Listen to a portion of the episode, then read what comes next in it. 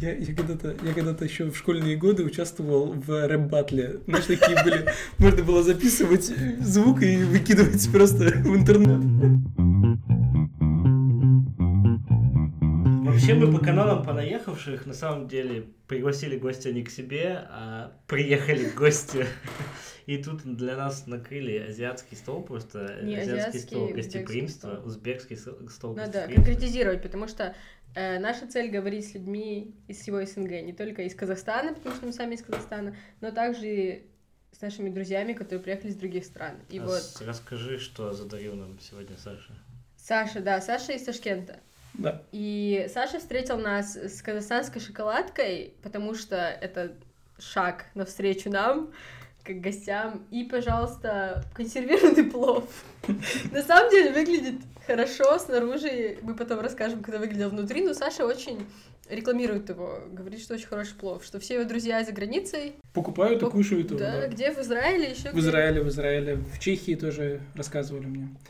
Вот. Так Вообще, мы ждем спонсорства от э, марки плова. Пожалуйста, услышьте нас. На самом, на самом деле там даже написано, что это ручная работа. Саша, расскажи, ты слушаешь подкасты вообще? На самом деле, честно говоря, нет. То есть это э, достаточно для меня большое открытие было послушать ваш подкаст Мгм. первым. Какой-то период я пытался слушать, мне посоветовали приложение, Мгм. не буду называть какое, которое... Окей. Ты не хочешь Не, могу назвать, как бы, если хотите, Blinkist, по-моему, называется. Окей. То есть ты в бесплатной версии получаешь каждый день э, краткое содержание от какого-либо произведения. Либо художественного, либо это какой-то, ну, просто, ну, какой-то книги, грубо говоря. Мгм. Короткое содержание книги. Вот, и ну, я попытался, послушал, меня, ну, меня, меня немножко напрягает, мне слишком сильно надо вникать в то, что Это происходит. как аудиокниги, но э, Краткое содержание вкратце, аудиокниг, да. интересно. Приложение для ленивых, да? Приложение для ленивых. Ну, на самом деле ты за какие-нибудь там полчаса прослушивания можешь э, коротко понять, о чем книга, хорошо или нет. И смысл в том, что тебе дается каждый день новая, новая книга, и, скорее всего, ты ее никогда бы не начинал бы читать, но поскольку она тебе дается бесплатно, ты можешь ее послушать. Э, Ну, интересно, я на самом деле не слышала об этом приложении никогда, но мы надеемся, что ты начнешь слушать подкасты хотя бы начиная с нашего подкаста, особенно с учетом того, что ты первый гость, э, которого мы пригласили. Мы очень рады, что это именно ты. Эм, Спасибо, я тоже рад. Саша нам помог сегодня пофиксить кучу технических проблем. Эм, Это преувеличение. Нет, ну правда. Потому что у нас тут эм, наш ведущий Александр метался в слезах. Но все прошло. Идем дальше тогда. Да, давай перейдем к нашему гостю. Скажи нам, пожалуйста, Саша, Да. привет, мы с тобой еще не поздоровались, привет. Здравствуйте. здравствуйте. Почему ты согласился на запись подкаста с нами? Почему я согласился? Ну, безусловно, хотел поддержать вас. Все-таки ваш первый выпуск. Так приятно. Вот. Конечно, было очень приятно, что вы мне прислали приглашение. Я, конечно, не знаю, насколько будет интересно слушать э, мою историю, но как бы в любом случае я очень рад. Каждую Спасибо большое вам за да. приглашение, конечно, и в первую очередь поддержать вас. Спасибо, да, Спасибо, спасибо, большое. тебе. В общем, все делается для нас. Действительно. Мы- Что нельзя подвести Сашу сегодня. Небольшой бэкграунд тогда о тебе, откуда ты приехал, как ты приехал, кто ты такой, что ты сейчас здесь делаешь. Мы тебя понемногу будем перебивать, так как можешь, в принципе, начинать свой рассказ. Ну, если вкратце, то родился и вырос я в Узбекистане, в городе Ташкенте. 20 лет я там прожил. Вот, отучился в школе, отучился три года в институте, Ташкентском техническом государственном университете, точнее, даже. Что ты изучал в университете? А, Электротехнику, электромеханику, электротехнологии называлась Здорово. специальность. Вот. а, В, 2000, в ноябре 2010 года приехал в Германию, Мгм. вот, вместе с родителями. То есть э, Ну, это было решение родителей. Это да. было- Ну, да, это было безусловно, безусловно, конечно, решение родителей, которое было согласовано с нами по мере э, Вы этнические немцы. продвижения. Мы э, по еврейской линии. А, до этого немецкий язык ты учил или ты начал учить здесь? Я учился в школе э, в Ташкенте, школа номер 60, это школа с специализированным уклоном э, немецкого языка. да. Ну, в общем, в итоге я изучал его в школе, то есть я не могу сказать, что я, может быть, уделял мега очень много времени, но как, как какой-то части обучения, да, это, ну, это было важно, это было интересно. Вот. А в конце уже обучения в школе я больше уделял времени для предметов, которые мне больше нужны были для поступления в ВУЗ. Мгм. Мгм. Это там физика, математика, русская литература. Ты Быстро. был в курсе, что ты переезжаешь, и что тебе нужен будет немецкий язык, но ты Эм, как бы... Я был в курсе, что мы хотим переехать. Мгм. То есть это не означало в 2000 Мгм. году, например, что мы точно переедем. Мгм, Мой э, кузен, они переехали в 2006 мгм, Вот, то есть, ну, вот после переезда них было как бы более ясно, что мы, скорее всего, действительно тоже переедем. мгм. Э, Но это было, ну, не прям точно жестко установлено, что да, вот мы берем и завтра там едем или там через два года. То есть Понятно. это тоже было ожидание ответа сначала от немецкой стороны и так далее. То есть это такой долгий процесс на самом деле. Вот. И э, да, конечно, но безусловно, поскольку я учил язык уже в школе, то есть э, поэтому мне было немножко проще, поэтому меня сильно не, это, не напрягали. Но на самом деле в школьные годы, что там, обязательно надо, ты что, мы же поедем. Мгм. Вот. Но перед отъездом я еще, конечно, ходил в Гёте-институт, чтобы ну, подготовить, вспомнить то, что было в школе. Потому что в ВУЗе я толком немецкий не учил, потому что я пришел на первый урок э, немецкого. Был выбор немецкий, английский, французский. Я выбрал немецкий, поскольку было проще. Э, зачем напрягаться? Вот. И я пришел, она спросила, с какой я школы, я ей сказал, что я с этой школы. Она сразу говорит такая, типа, ну так получается, ты немецкий учил все это время? Говорю, да. Ну вот первый урок посидели так, и так получилось, что там какие-то вопросы мне тоже задавала наводящие, или там что-то помочь можно было там, чтобы там, навести на какие-то ответы, там, я не знаю. Мгм. В общем, мы договорились, что я не буду ходить просто на немецкий в течение всего обучения, по-моему, два года там он был. И э, Не зря буду просто, буду просто там один раз в год ездить на конференцию от ЗАВУЗ, Неплохо, просто да. выходить и рассказывать. Умеешь договариваться, да? А родители твои, они учили немецкий или не знали немецкий? Э, На самом деле, все, кто приезжают либо по немецкой линии, либо по еврейской линии, обязаны учить немецкий, потому что нужно сдать экзамен. На данный момент это Мгм. такое, как такое Мгм. правило, как бы.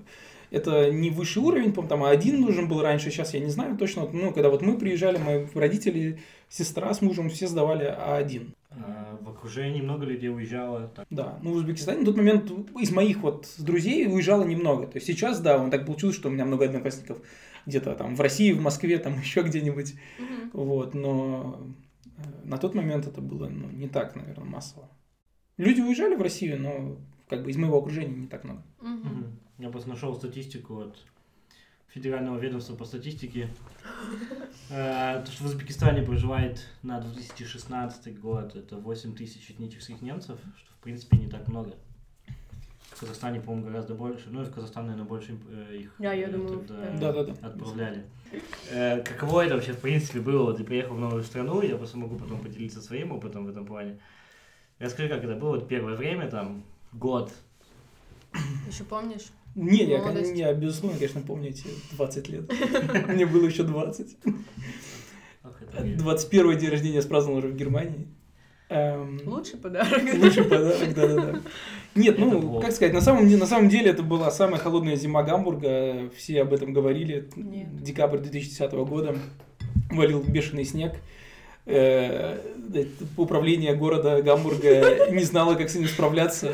Так, и в принципе не знают никогда справляться, когда снег выпадет. Там снег выпадет 2 сантиметра, там все заторы, эски не ходят, метро не ходит, Да-да-да. они прям Ну, апокалипсис. Первые дни в Гамбурге были достаточно интересными, безусловно, то есть... э, Ну, тут нужно понимать, то есть мы переехали все-таки по еврейской линии, то есть там немножко другая э, схема, Мгм. Вот, поэтому мы приехали, встали на учет, э, нас поселили в э, такое в квартиру временно на Мгм. пару дней. В Гамбурге уже. В Гамбурге уже, да, на Лантвере она была. Э, Достаточно близко к центру, причем. Вот, ну это вот реально на несколько дней, потому что не было свободной комнаты еще в общежитии, что-то такое. Мгм. Вот, и то есть мы прожили, прожили, прожили в этой комнате, О, в смысле в этой квартире, точнее, там несколько дней. Все было классно, потом переехали уже в общежитие на Дипстайхе. Мгм. Тоже достаточно удобно, в принципе, это следующая станция после Альтона. Я знаю, там болото. Я знаю, где это. Я там жила. А, да, я забыл. Точно, точно. Вот. И э, там вот мы уже прожили первые полгода, наверное, то есть, потому что мы в квартиру въехали где-то в- мае месяце, в мае, в июне. В мае, наверное, мы въехали, да, начали ремонт там делать. То есть сначала вам дают временное жилье, потом уже постоянное. То есть это общежитие, оно тоже как временное жилье считалось. Общежитие, в принципе, да, тоже временное жилье, и Мгм. они заинтересованы, что ты оттуда съехал, ну, чтобы освободил место, как бы. то есть это тоже такое семейное общежитие, скажем так, Мгм. то есть не какое-то там мега.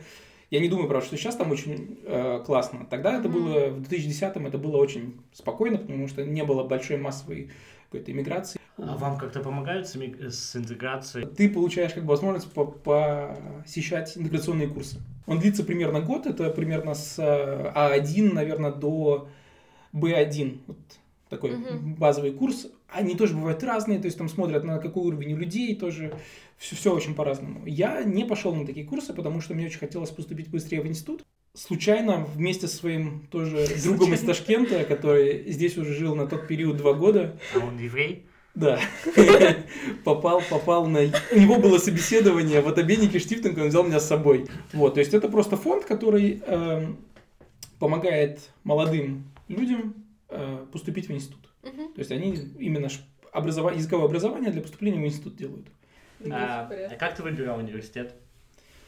Университет я выбрал очень просто, потому что я хотел на самом деле оставаться в Гамбурге, и я хотел учиться на электротехнике на, тот момент, потому что, ну, для меня это была, с моей точки зрения, самая лучшая вероятность. Выбирал я ее, потому что она была в Гамбурге, потому что я на тот момент думал, что я буду делать дуаль студиум, и Мгм. Siemens предлагал как раз э, в коллаборации с Hamburg Мгм. эм, дуаль студиум. Дуаль студиум это когда ты одновременно учишься и работаешь. Ну, там немножко другая схема, то есть это зависит от компании, на самом деле. У Siemens это был параллельно Ausbildung и студиум. Какую-то часть, короче, семестра ты учишься, э, пр- пр- проводишь на предприятии, какую-то Мгм. часть семестра в институте. Вот так вот это работает, по Мгм. крайней мере, у Siemens. И э, я даже прошел онлайн-тест, там, ну, Даже. что-то в этом что-то там, типа IQ-теста какого-то. Вот. Для Э, Siemens? Ну, нужно было, как видно, подать э, документы дополнительно. Э, То есть не только их выслать электронной почтой, а еще выслать их в реальности. Как все И я высылается в Германии в я почему-то реальности. этот момент, 21 веке. я почему-то пропустил этот момент, и потом получил просто письмо, что поскольку я не прислал документы, так что как бы ничего не, не работает. Но я подумал, хорошо, ладно, пойду на, просто на электротехнику в ХВ. Видно, не судьба. Пошел, да. Небольшой лайфхак, лайфхак если хотите. То Давай. есть те, Давай, кто пожалуйста. учится, хочет учиться в ХВ, в Гамбурге, и ему нужно, соответственно, подтвердить свое образование. То есть я все, мне все равно надо было подтвердить свое образование, которое у меня было. Мне надо было хоть какой-нибудь а-ля абитур хотя бы иметь. Ну, то есть школьное образование, Да, да, да. как минимум. Мгм. Да, вот. Для ХВ Хамбург можно просто пойти в так называемый Шуль информационсцентрум. Там они просто бесплатно тебе за полчаса ставят бумажку с штамп, как бы, и ты уходишь радостный, тебе никакого униасиста не надо делать. Вот, ты Эм, учился, и потом ты начал еще дополнительно работать параллельно с учебой. Расскажи об этом, как ты пришел к этому, как искал работу. Ну, я познакомился... Почему с этого все начинается? Не, на самом деле я, я безусловно хотел, конечно, работать. Это было бы интересно. В любом случае, во-первых, когда ты работаешь, ты общаешься, то есть ты общаешься с людьми. Знакомишься, да? Ты знакомишься с ними. Ты учишь язык лучше, как бы сказать. То есть, вот, и так получилось, что я познакомился с одним э, очень хорошим человеком, который на тот момент работал фрайберуфлером тоже, э, сам на себя, э, консультировал компании немецкие на, по возможностям продажи товаров в Россию. Ну, точнее, в страны СНГ. Мгм. Вот. И э, ему как раз он, он нашел нового, новую компанию, с которой он хотел сотрудничать, и ему нужен был человек, который будет непосредственно работать э, на месте, э, как студент, вот, который знает русский язык, который знает немецкий язык, и который э, имеет хоть какое-то понимание в э, области подстанций и распределительных устройств, то, что как раз эта фирма и делала. То есть у меня не было большого опыта, но я проходил практику на заводе электроаппарат в Ташкенте, которая как раз этим же и занималась. Я умел знакомиться хорошо. умел знакомиться, этому меня научили с детства. Вот. В Ташкенте предмет такой в школе есть просто. Хорошие знакомства никогда никому не вредили. Я вообще не против сейчас, да. Потому что мы не умеем это делать. Да, мы очень завидуем твоим талантам, да. Вот, ну и в общем, так вот я пришел туда и начал работать. Небольшая вставка для наших слушателей по поводу э, работы студентов в компании. Это, в принципе, довольно частая практика в Германии. Многие студенты работают параллельно, но работают как бы ну, на 20 часов в неделю. Многие этим занимаются, как бы, просто в отличие от Казахстана, допустим, у нас не было времени в принципе работать, да, мы Мгм. учились с 8 до 5, и вот Саша работал именно по этой системе до вот этого месяца. Я прав? Ну, Окей. в принципе, да, в принципе, да. Вообще, ты сам нас привел э, к теме, которую мы хотим дальше обсудить. Это твое первое знакомство, которое тебя вывело на работу. Ты рассказал твоим знакомым, который был Фрайберуфлер. Да. Я предлагаю просто окунуться в эту тему, но после небольшого перерыва. С удовольствием. Возвращаемся с паузы и продолжаем нашу тему Фрайберуфлер. Тема достаточно интересная, потому что, мне кажется, это только в Германии есть такой вид предпринимательской деятельности, если можем так сказать, но это не совсем предпринимательская деятельность. Мы сейчас начнем об этом говорить. Эм, Саша, ты начал профессию как фрайберуфлер, это как бы перевод, если дословный, свободная профессия, но это не фриланс. Надо тоже об этом уточнить, что это не фриланс. Я читал просто, готовился, готовился к подкасту, я читал, что такое фрайберуфлер. Я просто сейчас немного да, Нашел расскажу. информацию в Википедии. Это не Википедия. А что это? Не помню. Фрайбе- Ну, Да, да, точка .ру, .de, что-то такое было. Э, Фрайберуфлер, как переводится, свободная профессия. Э, Человек не обязан платить предпринимательский доход, если работает как фрайберуфлер. Это первое. Я просто сейчас расскажу, а ты потом уже с- Поправишь. с окей, точки- окей, с конечно, точки конечно. зрения э, профессионала. Не все профессии могут зарегистрировать себя как фрайберуфлер. Есть такой, есть список э, у немцев, если ты врач, если ты юрист, какие-то технические деятельности, но там тоже грань очень тонка. Писатель, наука, художники, преподаватели, в принципе, могут работать как фрайберуфлеры. У тебя должен быть какой-то диплом, как бы ты продаешь именно свою умственную деятельность, как я понимаю. В Германии, по крайней мере, на территории Германии, человек, который еще не закончил свое образование до конца, имеет право открыть так называемую гевербе. То есть это э, вид э, юридического лица, Мгм. эм, который как бы может тоже по-разному зарегистрирован быть, то есть это может быть в конце концов даже и просто стать фирмой, какие-нибудь там ГМБХ и прочее, прочее, но... Это типа ТО, товарищество с ограниченной ответственностью. Да, ну либо там ОАО, там, не знаю, какая-нибудь Да. там... э, Ну, в общем, неважно. С- Но ты как бы его открываешь, ты можешь быть как бы руководителем этой гевербы и сам, грубо, ну, грубо говоря, в одно лицо предприятие, в одно лицо. Вот. Эм, Да, поэтому я бы не сказал бы, что фрайберуфлер там сильная разница с фрилансом. Ну, именно, возможно, просто в сфере информатики оно очень сильно размыто и да, но с юридической точки зрения ты обязан открыть, конечно, вот ГВРБ, если у тебя нет еще высшего законченного Мгм. образования. Если он у тебя есть, тебе это не надо, но ты тогда больше как Зельбштейнdig. Это индивидуальный предприниматель. Да, да, да. Вот. Эм, То есть между эм, ИП и Фрайберуфлер тоже очень тонкая Ты грань. как индивидуальный предприниматель, допустим, ты открыл какой-нибудь онлайн-магазин Мгм. И зарегистрировал как индивидуальный предприниматель и продаешь там что-то, перепродаешь, где-то покупаешь, продаешь дороже. Как фрайберуфлер ты не можешь продавать какие-то товары. Ты Мгм. можешь продавать только именно свой умственный труд. Ну или свои собственные товары. Свои- да, ты вот там, сам кстати, я сделал. тоже читал, то есть скульптор, который делает скульптуры и продает потом свою скульптуру, он может это делать. Мгм. А если ты просто покупаешь какие-то скульптуры и их перепродаешь, то ты уже не можешь быть фрайберуфлером. Ну да, но это очень как бы конкретный пример. Я думаю, что там реально слишком много Да, разбирается, как бы вариантов. каждый разбирается, вот и допускать ли тебя до фрайберуфлера или не допускать, решает какая-то инстанция, какой-то институт э, государственный в Германии, и они как бы с каждым там по-своему все это решают и определяют. Э, но фрайберуфлер, вот то, что я читал, он не платит этот э, налог на предпринимательство, который тоже, наверное, большую часть... так оно и есть. Не, ну на самом деле он небольшой, он, по-моему, э, 3,5% от, э, ну, в зависимости от земли тоже, по-моему, дохода, да. в Германии не от дохода, а от оборота. Это было Нет, Мгм. извиняюсь, от дохода. от дохода. Мгм. После уплаты налогов. От э, гивина, то есть Мгм. по- по-русски это было бы... Прибыль. Прибыль, да, с прибыли, во, доход с прибыли. Доход, прибыль. с прибыли. да, да, Налог да. с прибыли. Да. Вот, давай расскажи, это, это уже не первый раз, когда ты работаешь как фрейбруфлер, верно? Верно, да. Тебе не обязательно делиться всеми секретами, можно просто в целом описать. Можешь вообще не говорить об этом, ну если был, это... был, был промежуток в жизни, когда, э, в принципе, первая фирма, на которой я работал, она обанкротилась, э, и ты как, как студент, как, раб- ну, как, как студент, который там работает, ты сильно не защищен, Мгм. как по сравнению с другими с обычными сотрудниками. То есть обычные сотрудники там в течение трех месяцев получают э, полную зарплату от э, страховки, которая покрывает, эм, которая заключает компания.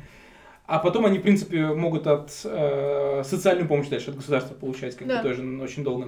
Мгм. Вот, а студент, он как бы не защищен в этом плане. То есть я получил буквально месяц зарплаты от страховки, потому что у меня как бы вот это вот время эм, подачи заявления на увольнение была месяц, грубо говоря, Да, должен да, за да, месяц. это сделать, срок, поэтому да? срок так, подачи на увольнение. Мгм. Я не знаю, как правильно это. Вот, и э, да, ну, вот так вот и получилось. И это было в конце года, то есть это был а ноябрь месяц. Э, Самое ужасное время искать новую работу, никому не советую. Да, я представляю, меня тоже была такая ситуация. Вот, и я как бы просидел в ноябрь месяц вот так вот в поисках, отправляя разные эм- э, эти CV свои. Да. И в итоге там даже переговаривал с каким-то мужиком, у которого свой магазин с напитками, который хотел сделать приложение для своей кассы, что-то такое. Я ему даже предложение свое выслал, но в итоге он удивился, что очень дешево, я очень дешево. Я, я был готов на все. Я очень дешево ему, там, я не знаю, за каких-то там полторы тысячи, по-моему, предложил, сказал, что это сделаю, там, в течение месяца, там, что-то такое было. Эм, Ну, это было действительно, наверное, неправильно. Вот. Отчаянный шаг. Отчаянный шаг, да. Вот, но в итоге я сам потом слился уже. Вот, ну, в общем, суть не в этом, суть в том, что поскольку надо было искать э, работу, я ее искал параллельно. Э, ходил даже на пару собеседований. Когда это было по времени? Три года назад, Мгм. э, декабрь, То есть ты уже здесь Ноябрь, был декабрь. лет пять. да, Мгм. да, да, да, где-то так это было. Ты же имел большой опыт. Не, да, знал, безусловно, как у меня был уже общаться. Не, не, да, конечно, в этом плане у меня был огромный опыт уже, и э, по профессии был опыт, Мгм. так что, в принципе, с этой точки зрения больших проблем не должно было быть. Мгм. Но это был просто конец года, это был просто Да, да. конец года. У меня было всего два собеседования за Мгм. с ноября по декабрь. Э, ну, не по декабрь, а ин- ин- э, включая декабрь.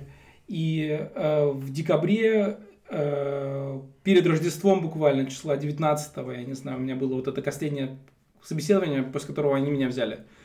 Э, а предыдущий, предыдущая фирма меня не взяла просто потому, что я пришел через посредника, и у них был параллельно еще парень, который без посредника. и Да, это да. было намного дешевле. Он мне прям так и сказал, говорит, ты извини, у нас, говорит, просто есть человек, который без, без Academic Work, называется посредник, без него как Да. бы. Э, И поэтому... Э, Но работать я начинал только с 11 января. Вот. Но как бы до 19 декабря я еще не знал, что у меня будет это собеседование, что я точно найду работу, и поэтому в декабре в целом я уже думал, блин, а что мне делать? Я же не могу себе позволить сидеть и ничего вообще не делать, как бы мне надо просто учиться. Как бы для меня это было немножко, ну, Дорого. дорого, наверное, да, наверное, дорого просто, да, я просто подумал, что надо что-то делать, потому что если я сейчас, если я сейчас не начну, то потом будет сложнее и сложнее. Окей, да. Вот. И поэтому я нашел на, данный, на тот момент э, возможность. Это только в Германии начало развиваться такие фирмы, как Deliveroo, эм, Foodora и Мгм. так далее. Это фирмы, которые занимаются доставкой еды, то есть ребята на велосипедах, машинах ездят и развозят из точек питания к вам домой эту замечательную, вкусно пахнущую пиццу, супчики и прочее, что я только не возил. Горячая пицца. Вот, да, и э, у меня была возможность либо устроиться у них как обычный, как обычный работник, что меня не очень устраивало, потому что график, я не мог сам выбирать дни, они Это, тогда бы мне диктовали бы курьер это. ты имеешь в виду? Да-да-да, Мгм. да-да, они тогда диктовали бы мне дни. А, Я тогда сказал, окей, какая есть возможность, была возможность устроиться тоже фрайберуфлером у них. Эм, И тогда я сам полностью выбирал, какие дни, когда какие смены вообще полностью, Мгм. Вот А полностью. какой плюс это для них? Они не платят твои социальные отчисления. Да, да, да, да, да, конечно, конечно. Ну, я думаю, что они и так ребятам не платили, кто студенты были, потому что они получали базис просто там 450 на каких-нибудь евро. Вот, ну, в общем, в любом случае, эм, было, было непросто. То есть я научился ценить работу, которая у меня была до этого, потому что когда ты едешь... Ты, я, я развозил в основном так в хорошем районе Гамбурга, это э, где Хойлюфтбрюке, в той стороне, как он там называется, А, помню. Эппендорфер-Баум, вот там он Мгм. и, э, то есть, там хорошие дома, все так шикарно, все так хорошо, и ты вот валишь, едешь, везешь свеженькую пиццу, и тебе в лицо валит снег А просто. велосипед тебе выдавали? Не-не, велосипед был мой. Твой. Велосипед- Вообще, значит, по дешевке велосипед- наняли Велосипед был парня. мой, да, и ты едешь, тебе валит э, в снег в лицо, как бы, и ты думаешь, блин, что я тут делаю? Зарабатываешь деньги. Э, расскажи сам процесс. Ну, то есть тебе, вот ты решил стать фрейберуфлером, это же не вот. Я решил, я буду фрейберуфлером, что-то нужно сделать, да, где-то оформиться, куда-то сходить, бюрократия немецкая. Я не могу сказать, что это было прям супер осознанное решение в тот момент, по крайней мере, вот именно по сравнению, с, по сравнению с тем, что сейчас вот вот было несколько месяцев, ну вот месяц назад. А Тогда это было действительно очень спонтанно, очень быстро, как бы, да-да-да, сейчас все оформлю, пошел, просто я даже сделал это онлайн тогда, то есть ты заходишь, есть сайт, ты заполняешь все документы, отправляешь по почте, расписываешься, короче, отправляешь это все, и в итоге они автоматически это все рассылают, тебе присылают э, идентификационный номер, тебе присылают налоговый номер, э, тебя все уже знают, что ты как бы начал эту деятельность, как и все, и все просят, что ты уже куда-то заплатил чего-то. Вот, ну, в общем, да. Достаточно быстро. Не, было очень быстро, очень просто. Хорошо. А вот сейчас, то есть, получается, тогда ты это делал, потому что у тебя было время, не было работы, потом ты нашел работу, работал вот до сих пор, три Мгм. года, почему ты сейчас решил работать как файбровлер? Ну, вот подошло как раз время моего окончания учебы уже, то есть я сдал все экзамены и так далее, то есть я знал точно, что уже когда-то закончится мое обучение, и на фирме тоже уже знали. А, Поэтому у нас был разговор, я- э, на котором мы обсудили возможности, как бы они хотели, чтобы я остался. Мы поговорили о суммах. Я на тот момент, честно говоря, уже думал о том, что я хотел бы попробовать все-таки фрайберуфлером себя. Вот. Э, Но при условии, что они бы предложили бы мне оптимальную сумму, которую получил бы любой сотрудник, который три года отработал, как Ну студент, да. грубо говоря, и вот это, это как бы не, не, не нанять нового сотрудника, это просто перенять его, грубо говоря. То есть, как я понимаю, это была не заоблачная сумма, это была, в принципе, Это была не заоблачная сумма, это была, это была обычная сумма, которую, в принципе, платят вот при таких условиях. Э, Мы до этой суммы не дошли, потому что как бы она была очень низкая, то, Они что сразу предложили, они сразу предложили меньше. Но это как бы не связано на самом деле ни с чем, потому что это большая компания, это группа компаний. И эти вопросы решает даже не директор компании, фи- IT-фирмы в группе компании, а еще люди выше, У них, я думаю, и у них просто, у них структурировано, у них просто сказано, если студент только пришел, он будет получать столько, это все, как бы. И мы на этом, блин, в принципе, и расстались. Я даже не стал торговаться, я сказал, окей, я тогда ухожу. Вот. И в итоге случайно наткнулся на объявление эм, через фриланс Junior. Окей. Это сайт, Сайт. компания. Это компания, это молодые ребята, я их даже лично знаю, когда-то мы сидели Ну, конечно. вместе в э, от ХВ Хамбург в этом в Gründung сервис для стартаперов. А, При Хаве. Окей, окей. Вот, они приходили к нам тоже на общие совещания, как-то и рассказывали тоже о своей деятельности, о своем стартапе. Вот, я когда-то на них зарез- подписался. Просто у них на сайте можно подписаться на их обновление. И вот получил на свой день рождения от них как раз случайно весточку по, по почте, что типа вот есть такая возможность, как Фрайбуруфлер, работать Мгм, в там, крупной компании, все хорошо, проект на полгода. мгм.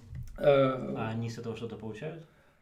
Я не знаю на, на данный момент, сколько они получают. На тот момент они получали какие-то смешные 50 евро за один Человека. с человека, Окей. А, с тебя или с компании? с компании. Хорошо. За, за устройство. человека. Просто за, за один раз. Я не знаю, сколько они сейчас получают.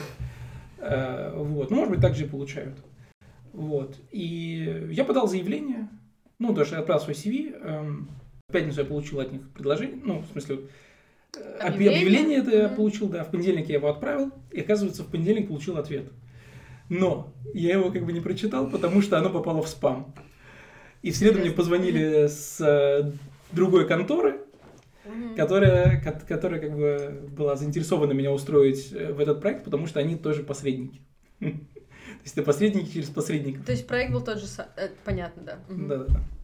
Вот. Ну, на самом деле, когда ты, по крайней мере, как, когда ты IT, эм, фрайбруфлер, ты, в принципе, зачастую находишь через посредников какие-то проекты и работаешь уже через них. То есть фирма платит посреднику, посредник платит тебе. То есть есть договоренность с посредником определенные суммы, а фирма уже платит э, непосредственно посреднику. Ты не знаешь, сколько платит фирма посреднику. Мгм, мгм. То есть, ну, это как бы... Это больше. Сумма Больше, чем ты- разы чем они платят тебе, да. понятно. Ну, не раз- ну, да, по-разному. Да. И то есть фирме выгодно нанимать файберуфлера, платить больше посреднику. Не, на самом деле это нет. То есть фирме, конечно, было бы выгодно найти э, тебя как фрайберуфлера без посредника, потому что вы можете дешевле договориться, и никаких там нету подводных камней в этом А плане. не было бы выгоднее фирме найти постоянного себе работника? Это Я уже это сложно, потому от что фирмы. в Германии очень сложно уволить человека. А, А, То есть, они если взяли тебя- тебя сейчас на проект. Меня взяли на проект, то есть у них непосредственно у них есть проект, они делают свою ERP-систему, и им нужно, чтобы там она была готова к концу года. Для этого им нужно больше сотрудников. Самый А. простой способ нанять фрайбруфера. Есть же такие, я когда искал тоже работу, э, там было обговорено с самого начала, что контракт рассчитан на год с возможностью продления или нет. Такой вариант. Такое, наверное, тоже бывает, но мне кажется, просто очень сложно найти людей, которые на это пойдут, потому что если ты... Мгм. Либо ты, ты фрайбруфер, и ты получаешь, грубо говоря, свои деньги все равно больше, чем они тебе предложат, когда у тебя контракт на год. Мгм. Эм, вот. эм, поэтому для простого человека это ну, не очень выгодно. Это? Окей, ты нашел работу, ты зарегистрировался как фрайберуфлер, Да. и как долго ты уже работаешь с... э, Грубо как говоря, с середины апреля. Окей, ну с апреля, да? То есть тебя, в принципе, все устраивает в твоей новой работе э, в сравнении с тем, что ты делал до этого, да? Э, Не, меня все устраивает. Не, в принципе, грубо говоря, технически изменилось. Ну, конечно, какое-то поменялось, какие-то там другие вещи, может быть, делаю плюс-минус. Но что там, что здесь меня именно в плане технических реализаций все очень устраивало Мгм, и устраивает сейчас. хорошо. То есть здесь просто очень интересно э, менеджмент, проект-менеджмент, грубо говоря. То есть он правильно построен, что как бы позволяет очень спокойно, не волноваться, делать то, что тебе дали на две недели, ты выполняешь это, такие спринты, поэтому все шикарно. Я думаю. Наверное, сейчас немножко расслабимся, поговорим о том, э, какие у тебя есть еще интересы помимо работы. То есть я так полагаю, у тебя есть все-таки свободное время. Я вижу, у тебя висят Вообще- ракетки на стене, да? Мне самое интересное, то, что здесь стоит 3D принтер. Да, тоже здорово. Да, то есть у Саши очень много тут интересных э, вещей в комнате, которые наводят на вопросы. И в общем, давай поговорим о твоих интересах, твоем хобби, чем ты занимаешься еще. Блин, это на самом деле очень сложный вопрос. э, Просто потому что, я не знаю, на протяжении последних там, пяти лет мой рабочий день строился так, что я ходил в институт, работал на работе и занимался какими-то ста- стартапами, которые мы пытались с командой запустить. И, в принципе, они до сих пор еще пытаемся, грубо говоря. Но мы, я, грубо говоря, трачу на это время. То есть да. на это занимает определенная, определенную часть моей жизни. Ты очень много рассказывал о том, как ты знакомился с людьми, и я так полагаю, ты знакомился с ним не только в профессиональном плане, ты еще находил друзей. В чем отличается вот этот процесс общения с людьми здесь?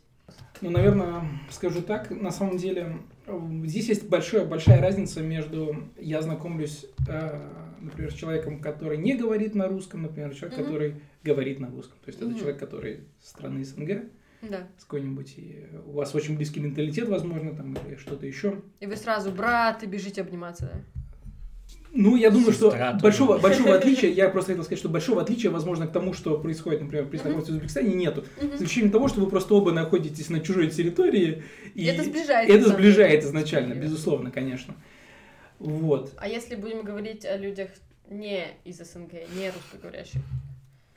Ну, зачастую это бывают либо коллеги, либо в институтские э, однокурсники. Институтки. там, институтки.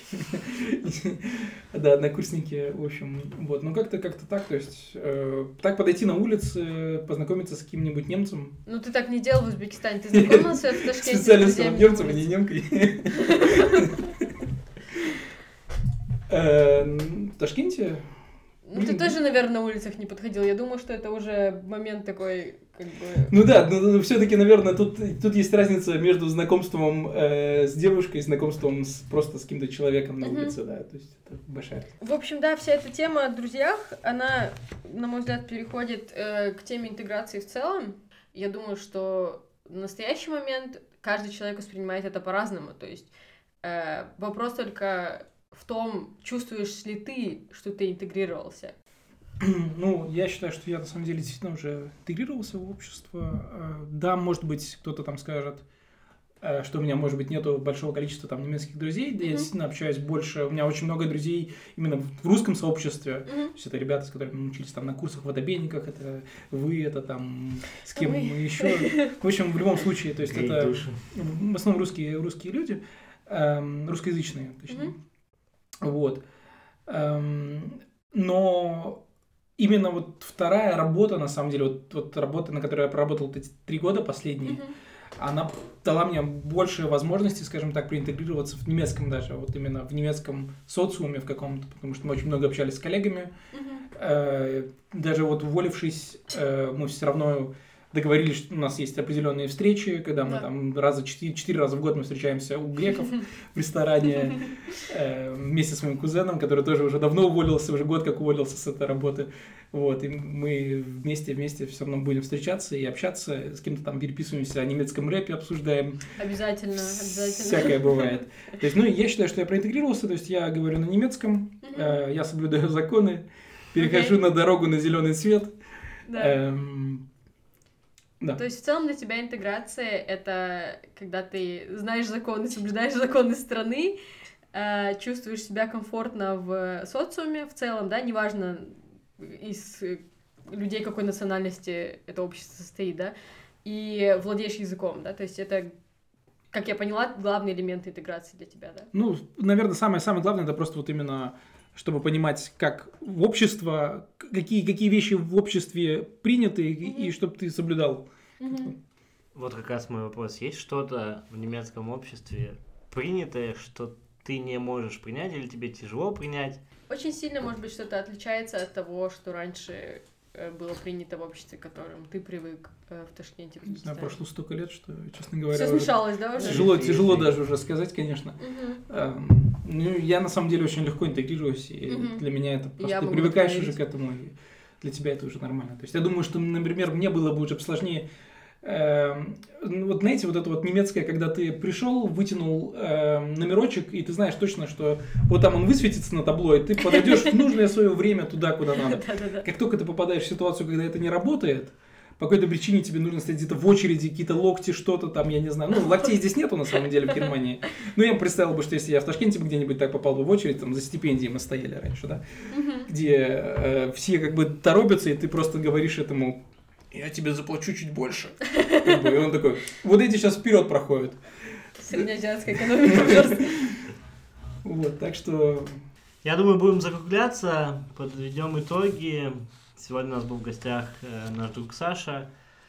Э, учится, работает параллельно, что в принципе... Супермен. Супермен, да. Сейчас работает Фрайберуфлер. Что это такое, мы тоже обсудили. Спасибо тебе, Саша, за наш первый, как бы, такой интервью-выпуск. Э, Мы очень рады, что ты присутствовал здесь и, в принципе, достаточно подробно все рассказал. Ты хочешь чем-то поделиться, какими-то своими эм, Стартапами. стартапами? Прорекламировать Да, что-то на да, нашу или аудиторию, что-то, постоянно Что ты хотел бы, чтобы люди знали о тебе? Передать Блин, привет я, можно. Честно говоря, даже не готовился к тому, что я могу передать привет. Не, конечно же, я передаю всем пламенный привет, всем, кто меня знают. Кто меня, возможно, узнал, потому что, наверное, не так, не так просто, да, по голосу. Или я, может быть, вышлю вам, конечно же, это все еще по каким-то своим сетям. Да, кому ты вышлешь, кто тебя будет слушать? Есть люди, которых мы не знаем. Ну, Мои соседи точно будут Окей, слушать. еще у тебя есть еще друзья в Семья, Ташкенте? семья будет слушать. Я не знаю пока еще, Александр тут не очень хорошо выступил. Мы можем это вырезать. Мы можем сделать версию запись для твоих родителей, да. Да не-не, на самом деле все нормально, ничего страшного. Эм, Вот, с какими стартапами делиться было всего, чего только не было.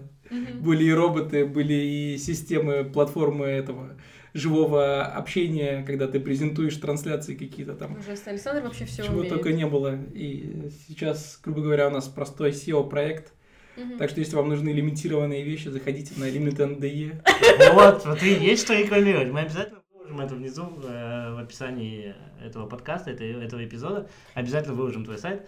И Александр забывает, что реклами- рекламировать еще нужно себя, да? Я хотела сказать, что Александр божественно готовит, делает хороший кофе, помимо Он всего того, что как он... э, азиатский бэкграунд, он не может этого делать, понимаешь? У него добрая душа, он не может себя рекламировать, поэтому это будем делать мы. Да, я хочу рассказать, что Александр э, невероятно обаятелен, эм, вдобавок ко всему, что он уже рассказал о себе. Спасибо, спасибо. Александр свободен, девушки. И вообще, вот самое последнее, у нас такой вопрос с моей соведущей Эрикой. Ей не нравится это советское слово «ведущий», поэтому, Советское слово. поэтому мы искали даже синонимы слова «ведущий». Какие там были варианты? Ой, Тамада. Тамада был. Нам они не не было понравились. что-то типа VJ, там, я не Шоумен знаю. нет. Э, какие-то идеи, предложения, как мы можем себя называть, кроме слова ведущий, мы будем вам рады. Вот, а так, э, слушайте нас, подписывайтесь на нас, любите нас. Спасибо, ваши понаехавшие. Пока. Всего хорошего. Пока. Спасибо.